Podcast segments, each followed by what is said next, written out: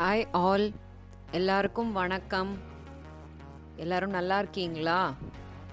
இந்த எபிசோடு என்னோட போட்காஸ்டில் கொஞ்சம் ஸ்பெஷலான எபிசோட் ஸோ அந்த எபிசோட்குள்ளே போகிறதுக்கு முன்னாடி சில விஷயங்கள் உங்ககிட்ட சொல்லணும்னு நினைக்கிறேன். கொரோனா வந்து நம்ம ஒரு ஏழு எட்டு மாதமாக வீட்டில் அடைச்சிட்ருந்தோம் அப்புறம் இப்போது ஒரு ரெண்டு மாதமாக எல்லா விஷயங்களும் கொஞ்சம் கொஞ்சமாக ரிலீஸ் ஆகிட்டே வருது. கொரோனாவும் நிறைய ரிலீஸ் ஆகுது.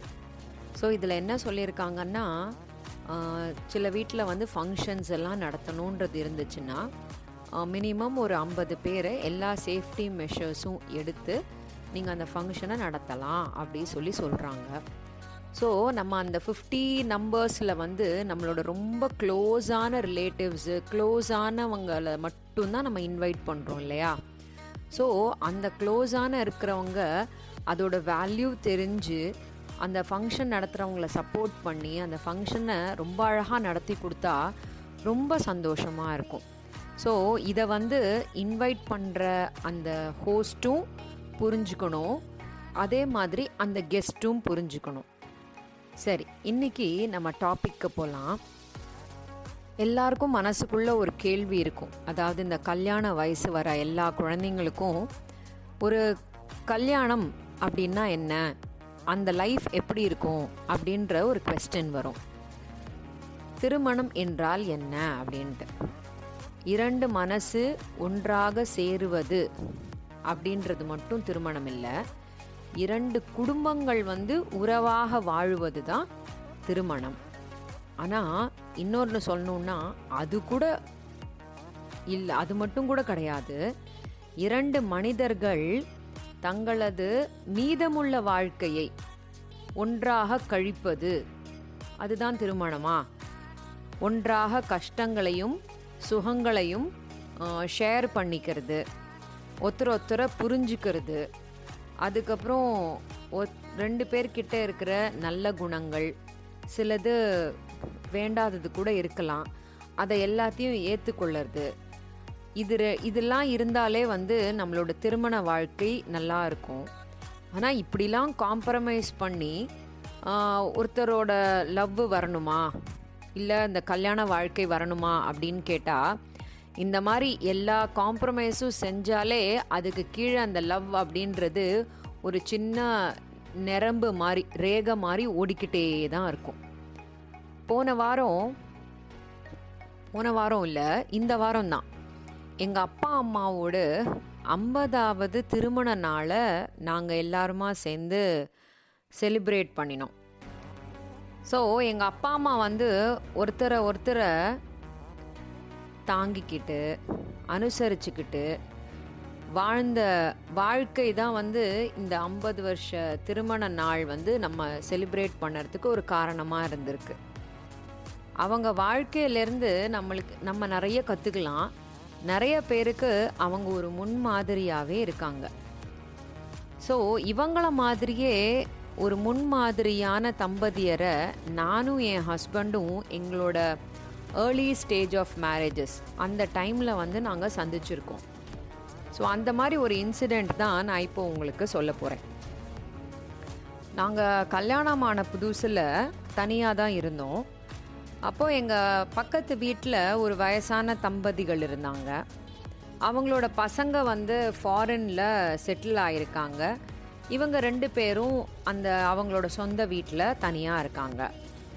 அவங்கள பார்க்கறதுக்கெல்லாம் யாரும் பெருசாக வரதில்ல. அதே மாதிரி நம்ம வந்து என்ன செய்கிறோம்னா நம்ம குழந்தைங்களுக்கு நல்ல படிப்பு சொல்லி கொடுக்குறோம். நல்ல சம்பாதிக்கவும் சொல்லித்தரோம் ஆனால் வயசான அம்மா அப்பாவை எப்படி பார்த்துக்கணுங்கிறத நம்ம சொல்லி கொடுக்கறதே இல்லை. கரெக்டு தானே? சரி சரி. இப்போ வந்து நம்ம அந்த தம்பதிகளை பற்றி பேசுவோம்.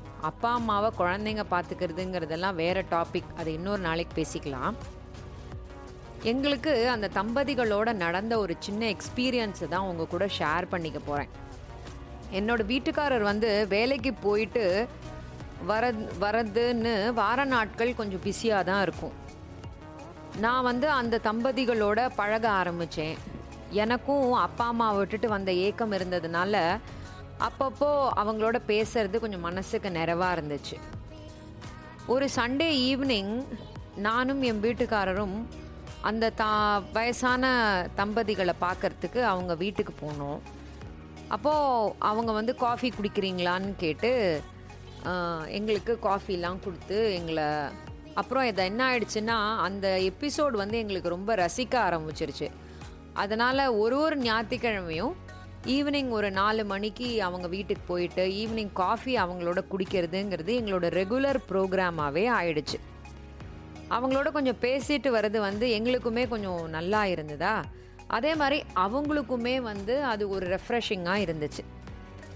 ஒரு ரெண்டு வாரம் முன்னாடி நான் கவனித்தேன் அந்த பாட்டி என்ன பண்ணினாங்க அவங்களோட அந்த காஃபியோட மூடி வைக்கிற டப்பாவை கொண்டு வந்து அவங்க வீட்டுக்காரர்கிட்ட கொடுத்து அந்த மூடியை திறக்க முடியாமல் அந்த தாத்தா கிட்ட கொண்டு போய் கொடுத்து அதை வந்து திறந்து கொடுக்க சொல்கிறாங்க ஸோ அதனால் வந்து அப்புறம் அந்த தாத்தா திறந்து கொடுக்குறாரு. இவங்க போய் எங்களுக்கு காஃபிலாம் போட்டு கொடுக்குறாங்க.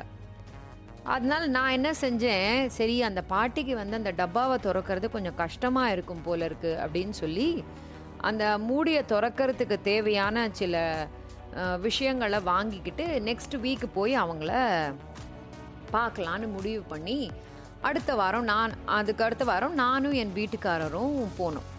நான் வீட்டுக்குள்ளே போன உடனேயே நான் அவங்களுக்கு அந்த திறக்கறதுக்கு மூடியை திறக்கறதுக்கு கஷ்டமாக இருக்குங்கிற அந்த ஒரு டிவைஸ் மாதிரி ஒன்று நான் வாங்கி வந்திருந்தேன். அதை வந்து அவங்க கிட்ட கொடுத்து நீங்கள் இன்னிலிருந்து அந்த டப்பாவை திறக்கறதுக்கு கஷ்டப்பட வேணாம். தாத்தா கிட்ட கொடுத்து தாத்தாவையும் கஷ்டப்படுத்த வேணாம். நீங்களே திறந்துக்கலாம் அப்படின்னு சொல்லி அவங்க கிட்ட கொடுத்துட்டேன். ஆனால் என்ன ஆயிடுச்சு? அன்னைக்கும் அந்த பாட்டி வந்து அந்த டப்பாவை கொண்டு வந்து அவங்க தாத்தா கிட்ட கொடுத்து அவரை திறந்து கொடுக்க சொல்கிறாங்க அவரும் நல்லா பந்தாவாக திறந்து அந்த பாட்டியை பார்த்து ஒரு சிரிப்பு சிரிச்சிட்டு அந்த பாட்டியும் திரும்ப பதிலுக்கு சிரிச்சிட்டு அந்த டப்பா வாங்கிட்டு போயிட்டாங்க. நான் என்ன செஞ்சேன்? என்னடா அது? நம்ம வாங்கி கொடுத்த அந்த அவங்களுக்கு ஹெல்ப் பண்ணும் நம்ம வாங்கி கொடுத்தோம். அதை அவங்க வந்து யூஸ் பண்ணவே இல்லையே. மறுபடியும் தாத்தா கொண்டு வந்து அந்த டப்பாவை கொடுக்குறாங்களே. இதில் என்னதுன்னு நம்ம தெரிஞ்சுக்கணும் அப்படின்னு சொல்லிட்டு நானும் பாட்டி பின்னாடியே போனேன். ஏன் பாட்டி? நான் தான் உங்களுக்கு அந்த மூடியை திறக்கறதுக்கு ஒரு ஒரு சாமான் வாங்கி கொடுத்துருக்கேனே. நீங்கள் ஏன் அதை யூஸ் பண்ணாமல் மறுபடியும் தாத்தா கிட்டே போய் அவர்கிட்ட வந்து மூடியை திறந்து கொடுக்க சொல்கிறீங்க அப்படின்னு சொல்லி நான் கேட்ட உடனே அதுக்கு அந்த பாட்டி வந்து ஒரு எக்ஸ்பிளனேஷன் கொடுத்தாங்க. அது கேட்ட உடனே கொஞ்சம் எமோஷ்னலாகவும் இருந்துச்சு. கொஞ்சம் புல்லரிச்சு போயிடுச்சுங்க. அந்த பாட்டி என்ன சொன்னாங்கன்னா இந்த மூடியை திறக்க எனக்கு வந்து எதுவுமே தேவையில்லைம்மா. நானே ரொம்ப ஈஸியாக திறந்துருவேன்.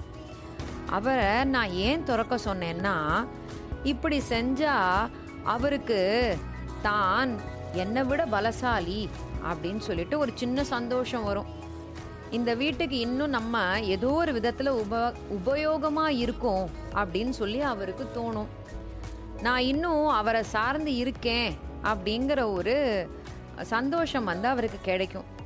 திருமண வாழ்க்கையோட அடிப்படையே ஒன்றா இருக்கிறது தாம்மா வாழ போகிற கொஞ்ச நாள் யாரும் யாருக்கும் பயனில்லாமல் இருக்கோம் அப்படிங்கிற நினப்பு வரவே கூடாது. சந்தோஷமாக வாழணும்.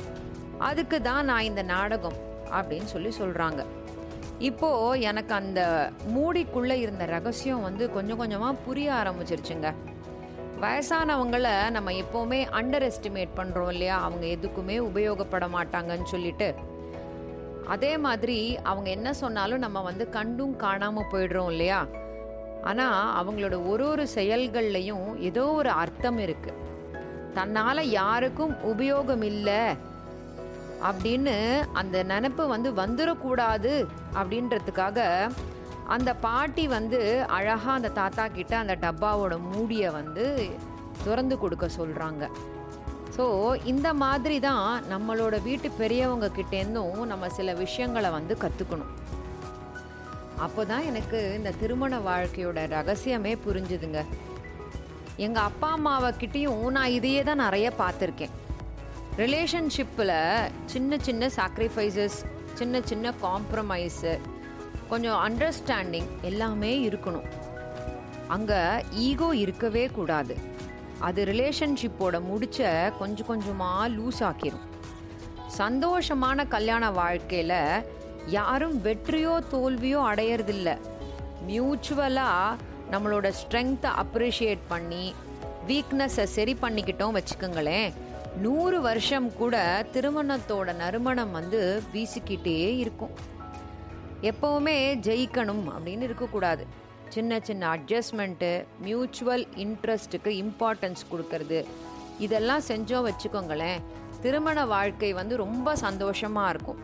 நம்மளுக்கு தெரியாமையே நம்ம செய்கிற சின்ன சின்னதான காம்ப்ரமைஸ் வந்து நம்மளுக்கு ரொம்ப சந்தோஷத்தை கொடுக்குமே தவிர வருத்தத்தை என்றைக்குமே கொடுக்காது.